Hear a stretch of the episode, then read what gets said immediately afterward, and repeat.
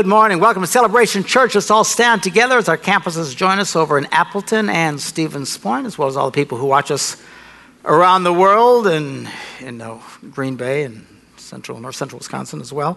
Let's recite together the Apostles' Creed. This is our statement of faith. This is who we are, what we believe at Celebration Church. We believe in God, the Father Almighty, the creator of heaven and earth. We believe in Jesus Christ, his only Son, our Lord who for us and for our salvation was conceived by the Holy Spirit, born of the Virgin Mary, suffered under Pontius Pilate, was crucified, died, and was buried. He descended to the dead, and on the third day he rose again. He ascended into heaven and is seated at the right hand of the Father. He will come again to judge the living and the dead, and his kingdom will have no end. We believe in the Holy Spirit, the holy Christian church the fellowship of believers, the forgiveness of sins, the resurrection of the body, and the life everlasting. Amen. You may be seated. Good to have you with us this morning. We want to give a quick shout out to Bishop Gary Rivas over in Africa. He's been texting me during the service here. so, good morning. Good morning to you, Bishop. Uh, Deb and I are going to South Africa uh, June 15th we're going to be over there with him and looking forward to that. Taking the two oldest grandkids with us. That should be an adventure. We shall see how that fares. But, uh, and looking forward to him coming to visit us here in August. Uh, before we get into today's message on this Memorial Day, we uh, just want to give an acknowledgement. Many of you here in the Green Bay area are certainly aware and I'm sure even around Wisconsin, in Stevens Point, Appleton, aware of, uh, of, a very sad occurrence that happened last week uh, in the Green Bay area. Nikki Vander Heyden, who was a member of Celebration Church, was uh, brutally attacked and murdered, and uh, just has totally devastated, as you can imagine, this community and her family. A uh, lot of difficult times in something like this uh, you know, evil is still very real in the earth, you know, and it's always a reminder you never know. You never know how long we have now. To be clear, God never intended for this to happen. Uh, strictly goes against God's laws. One of the biggies, thou shalt not kill. Uh, but uh, sometimes evil does what it does, and it's, and it's very sad. I hope that you will remember to pray special prayers for the family. Uh, you know, this is quite a, you can imagine just a horribly devastating thing. Uh, the funeral is going to be Tuesday, if you'd like to join with that, but uh, uh, the funeral starts at 4 o'clock. There'll be visitation from uh, 12 till 4 here at the church. And pray for them and pray for me so I can have the right words to say in, in such a difficult time as this. Uh, it's just hard to imagine what happens. Always enjoy your loved ones.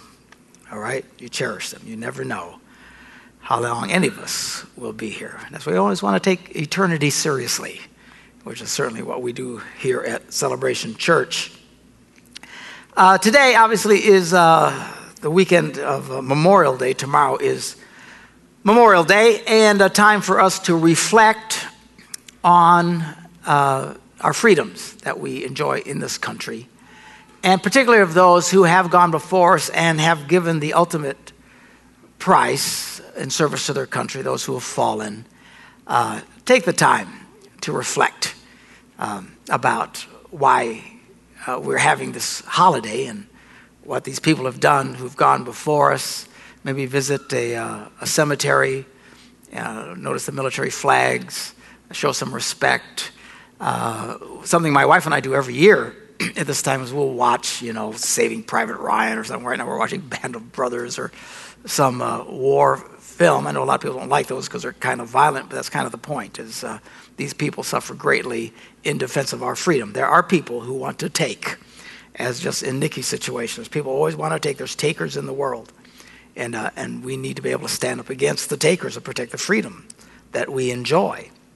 And we're going to be doing that uh, certainly tomorrow uh, so today I want to talk about the whole idea of remembering, um, something that we need to do intentionally. Okay, Now, sadly, because of just the nature of human beings, which we call the sinful nature that seems to run through people, uh, is that we tend to, by nature, remember bad things. It's really easy for us to remember bad things. Some of y'all remember every rotten thing ever done to you since the womb, you know, and you make notes and you remember the day and the hour and what temperature was outside and that guy did this and, you know, it's something you shouldn't be doing, but you do. And it's easy to get caught back. And some of you constantly re- rehearsing arguments that you had with people.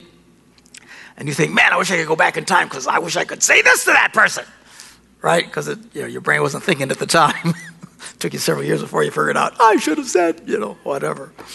Uh, and uh, so these things are constantly from a negative, and if you're not careful, it will pull you down and suck the life out of you.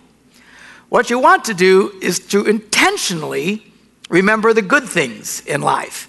Sadly, that does not come easily, and it's not automatic. The other is very automatic. In fact, the way to really shut off the former is to do the latter, which is to intentionally remember the good things in life. Now, memory uh, can be a little challenging, uh, particularly for those of us getting in the older years in life.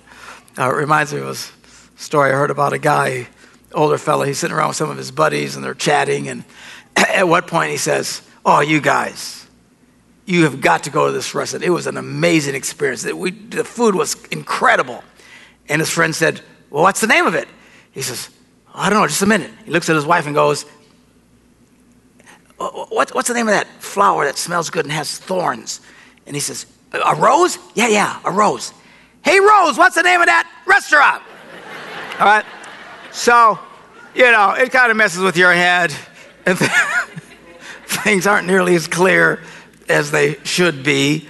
Uh, good memories are life giving, but you have to intentionally do it with your memory, you can relive some of the most wonderful events of your life. But you have to do it intentionally. The time you fell in love, your wedding day, the day you first held your child in your arms, uh, all these incredible kind things that people have done to you. Uh, all of these are really life giving experiences, and you can actually relive them to a great degree if you'll just take the time to remember. Memory is a muscle that must intentionally be exercised, or you will surely forget.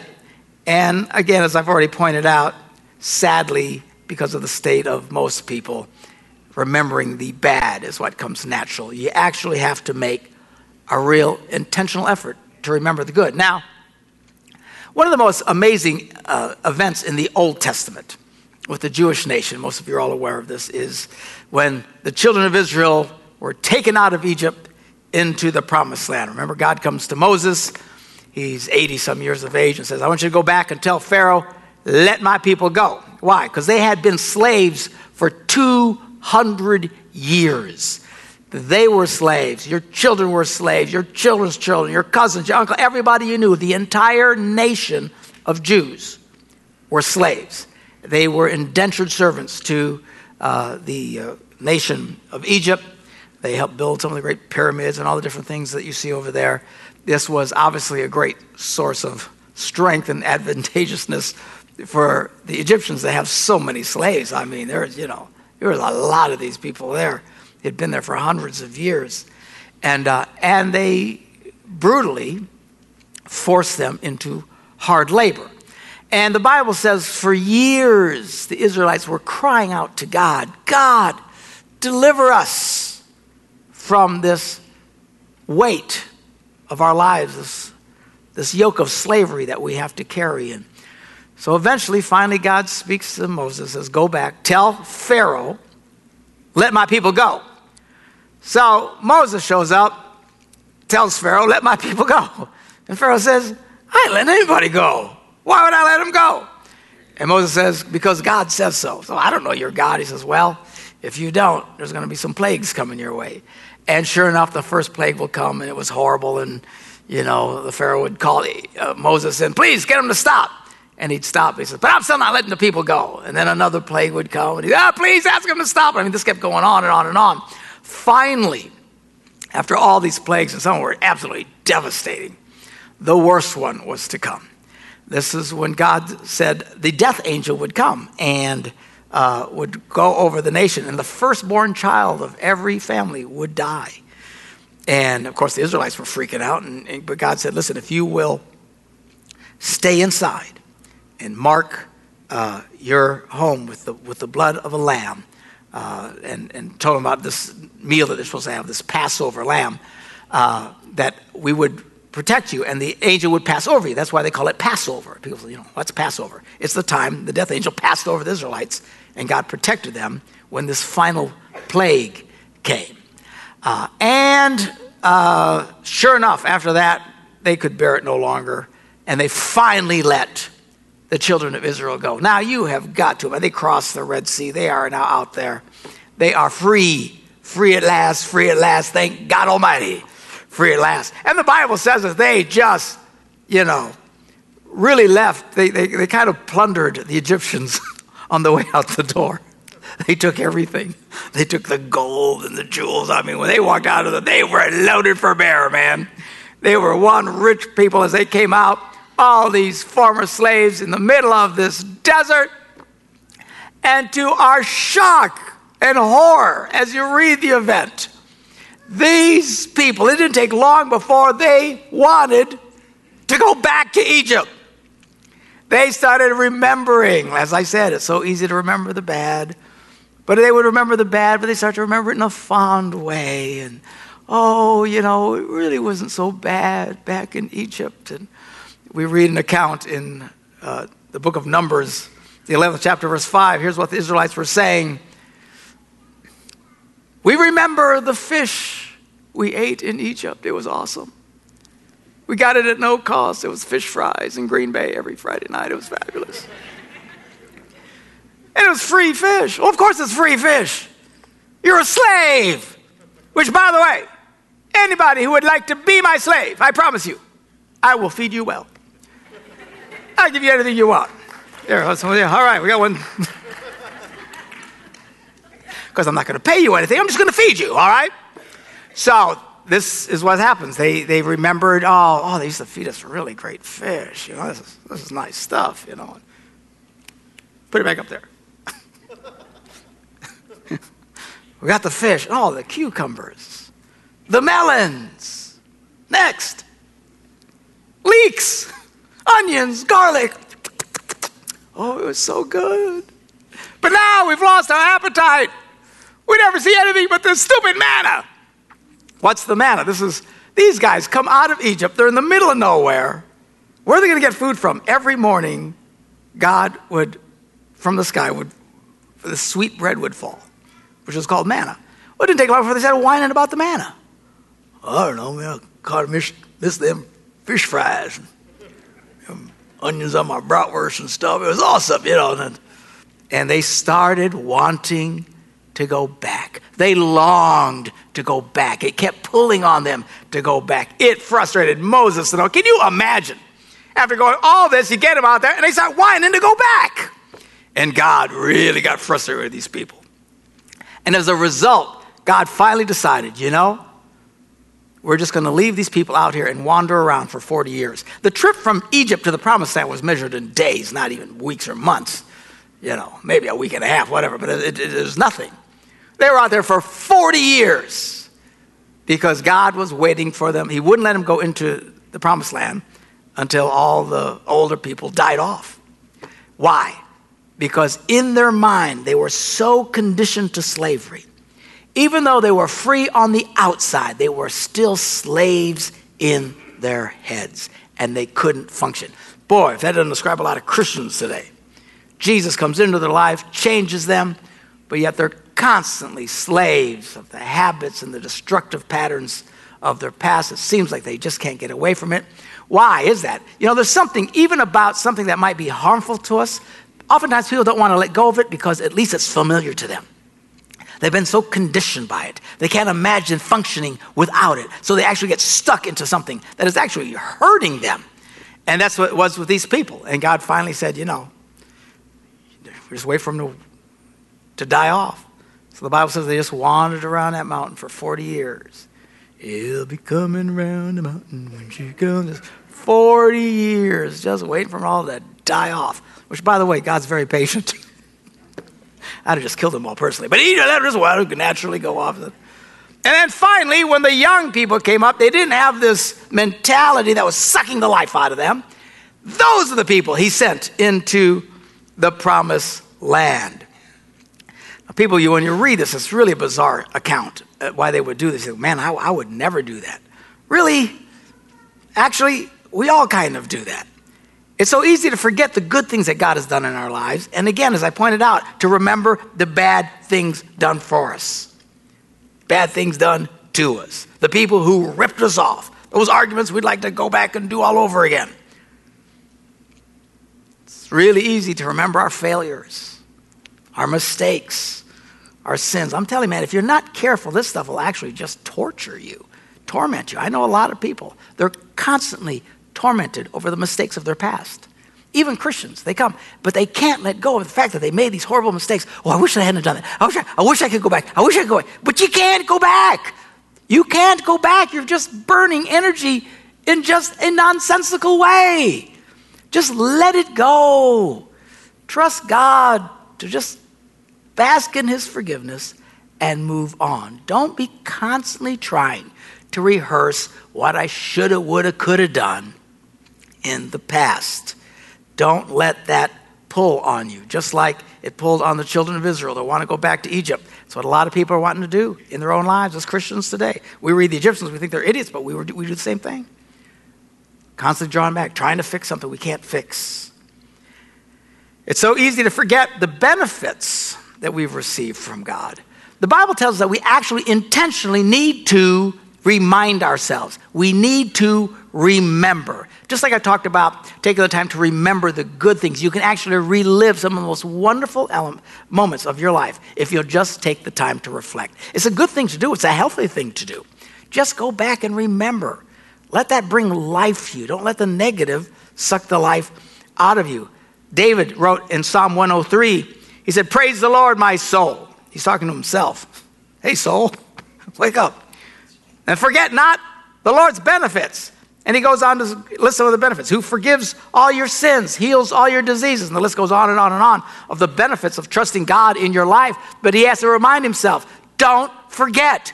Don't forget. Why? Because it's easy to forget. That's why the Bible tells us to remember, intentionally remember. Look what Jesus did. He comes into the world. He lives his life, has this incredible ministry, doing things that the world has never seen before. And on that, at that final dinner, which by the way was the Passover dinner. See, the Jews were constantly reminded to have this Passover dinner every year, every year. Why? To remember. Remember what God did for you. Remember how you got freed from all the slavery. Remember, remember, remember. So Jesus is doing, as a Jew, the Passover dinner just before he's to be arrested and, and crucified. And during that dinner is when he starts changing things and he starts talking about the thing that we call communion. We read in the Bible uh, these words we say every Sunday, they're very familiar. The Lord Jesus, on the night he was betrayed, took bread. And when he'd given thanks, he broke it and he gave it to them, saying, This is my body given for you. Do this in remembrance of me. Why? we need to remember. He knew people, he knew the state of man. The reason, as Christians, we gather constantly to take communion is to remind ourselves of what he did. Don't forget what I'm doing here. Don't forget the sacrifice that I am making. Don't forget what all of this is about. Why would he have to do that? Why was it so important to establish the sacrament of communion? Why? Because we forget the good things done for us spend way too much time rehearsing the nasty things that have happened to us. In the same way, after supper, he took the cup and said, Take this and divide it among you. This cup is the new covenant in my blood, which is poured out for many for the forgiveness of sins. Do this whenever you drink it, he says, in remembrance of me. We have to do it on purpose, intentionally. Why is it so important? Because it's easy to remember the bad to us while we find it difficult to remember the good done for us. And the truth is, if you think about it, if we just remembered the good things done for us, we'd be a lot more grateful people, right? If you would remember the good things that your husband does for you, even though he may irritate you to no end, the hard work, the things that he does, sticks at, you know, listen, one of the reasons that married men tend to succeed more on the job than single men is because at some point, if it really stinks for a single man, he'll tell his boss to shove it. Right? And move on. Every guy in here knows what I'm talking about. You have a job, you're working for some moron. Hopefully, Pastor Bob doesn't feel the same way. Pastor Lathan on myself. I know what you're talking about. Preach it now, brother. At some point, you're working for a moron. you want to tell him to stuff it, right? You want to just quit. Why don't you quit? You have responsibilities. You have a wife, you have children. He works hard. Be easy to walk away. A lot of guys do walk away today, but a faithful husband doesn't do that. If we remember some of the things that people do for us, we'd be much more grateful. Remember the things your wife does for you, all the sacrifices she does. Your parents, be grateful towards your parents. Don't just think everything is automatic just because you exist. It's my room. no, it's not. You're just using it. And as soon as you leave, I see a hot tub. Be a little grateful.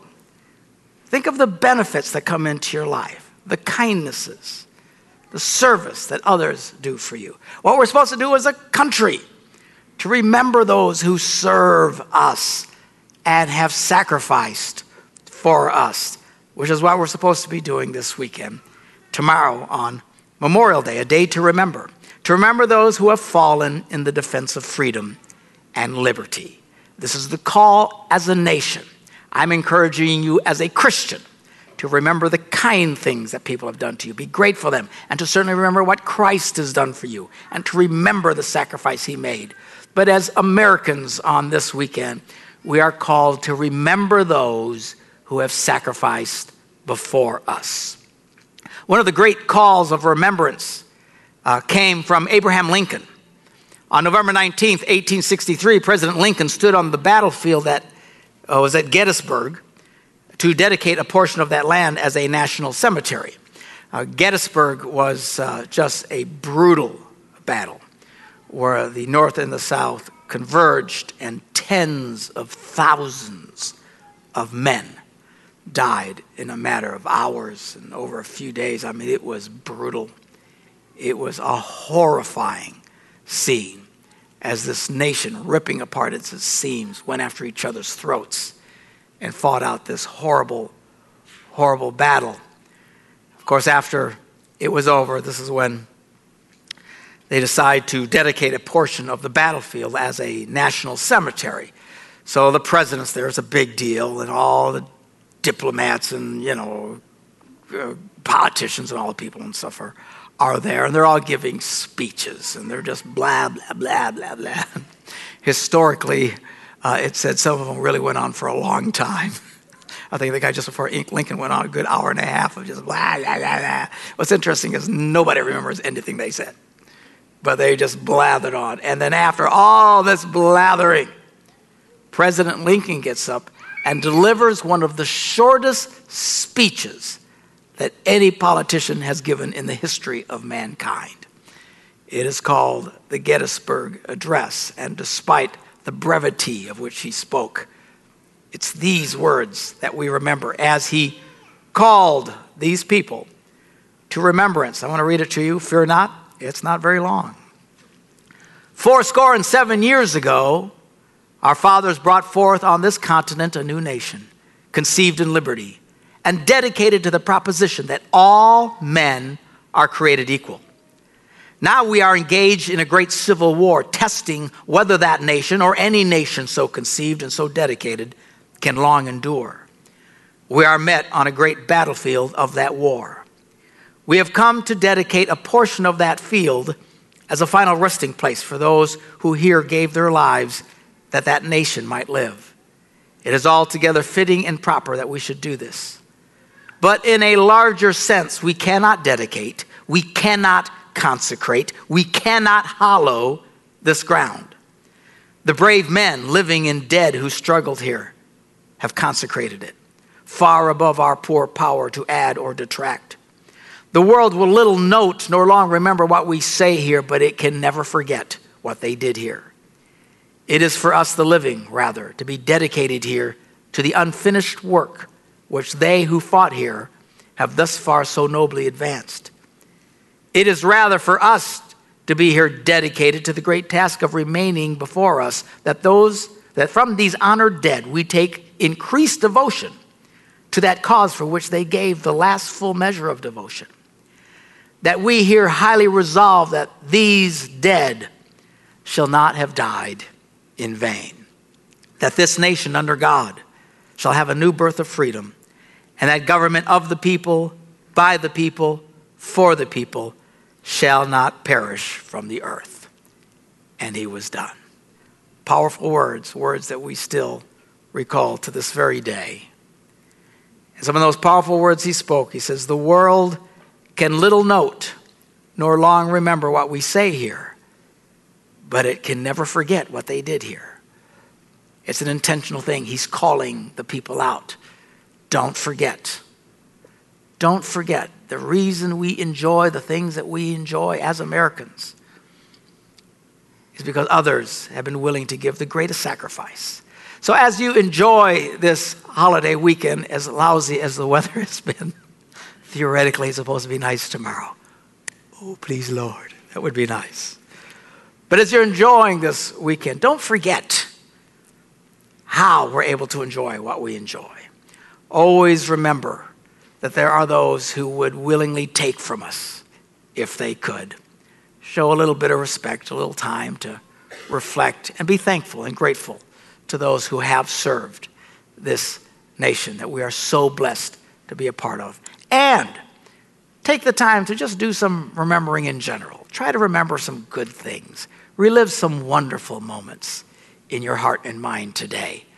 Try to block out some of those negative things that are constantly trying to be rehearsed again in your head. And let us, above all things, be a people who are extraordinarily, sincerely grateful. Let's pray. Father, we thank you for your love and your kindness. We thank you for this weekend that we get to enjoy with family and friends. Lord, the uh, time that we'll be able to be together and enjoy the freedoms that you've made possible for us to enjoy. Lord, we pray a special prayer for the uh, Vanden, uh, family, Lord, in the midst of this tragedy that they're dealing with. Lord, that they might feel the love of this congregation stretched out towards them and for this great loss that they bear. God, help us to always be people who are grateful for all that you've done, mostly for what you've done in our lives. That through the incredible sacrifice that you gave on that cross, which we're about to celebrate as we now take communion in remembrance of what you did, help us always to be people who are grateful. In Jesus' name we pray. And everybody said, Amen. God bless you. Have a great and safe weekend.